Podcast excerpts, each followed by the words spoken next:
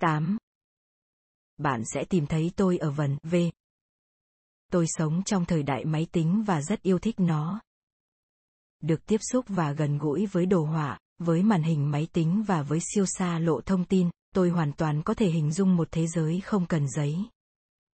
Nhưng tôi đã lớn lên trong một khung cảnh rất khác.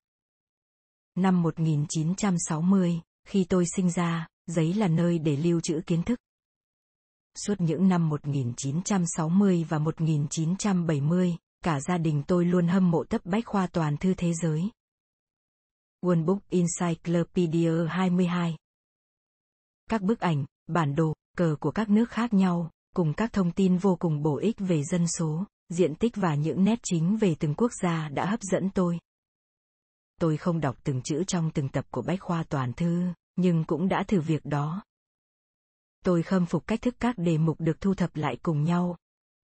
Ai là người viết đề mục về lợn đất? Làm thế nào để các biên tập viên của Uôn Búc gọi điện tới và nói, ông biết về lợn đất nhiều hơn tất cả mọi người khác? Ông có thể viết một đề mục cho chúng tôi được không? Rồi trong vần Z, ai đã cho rằng mình đủ là một chuyên gia về tộc Zulu để viết đề mục đó? Ông hoặc bà ta có phải là một người Zulu? Cha mẹ tôi sống thanh đạm. Không như nhiều người Mỹ khác, ông bà không bao giờ mua bất cứ một thứ gì chỉ để gây ấn tượng với người khác. Nhưng ông bà đã rất hài lòng khi mua tập bách khoa toàn thư thế giới, và đã chi một khoản tiền khá lớn tính vào thời điểm đó. Bằng việc làm như vậy, ông bà đã cho tôi và chị tôi món quà tri thức vô giá. Ông bà cũng đặt mua các tập phát hành bổ sung. Mỗi năm, một tập về các phát minh mới và các sự kiện thời sự lại đến. Đánh số 1970, 1971, 1972, 1973. Và tôi nôn nóng đợi đọc chúng. Những tập mới bao giờ cũng có các nhãn ghi bổ sung cho các đề mục trong các tập gốc theo vần alphabet. Nhiệm vụ của tôi là gắn các nhãn này vào các trang thích hợp, và tôi luôn làm công việc này một cách rất nghiêm túc. Tôi đã giúp sắp xếp mọi thứ theo trình tự lịch sử và khoa học, làm thuận tiện cho bất cứ ai sẽ mở những cuốn sách này trong tương lai. Dò quá hâm mộ bách khoa toàn thư thế giới, một ước mơ tuổi thơ của tôi là sẽ trở thành người viết bài cho nó nhưng đâu phải bạn có thể gọi điện tới trụ sở của Unbook ở Chicago và tự đề nghị. Ngược lại Unbook phải biết và tìm tới bạn mới được. Vài năm trước đây, tin hay không tin, cú điện thoại mà tôi mong đợi cuối cùng cũng đã đến. Theo một cách nào đó, sự nghiệp của tôi tới lúc ấy đã biến tôi đúng thành loại chuyên gia mà Unbook thấy thích hợp để đề nghị viết bài.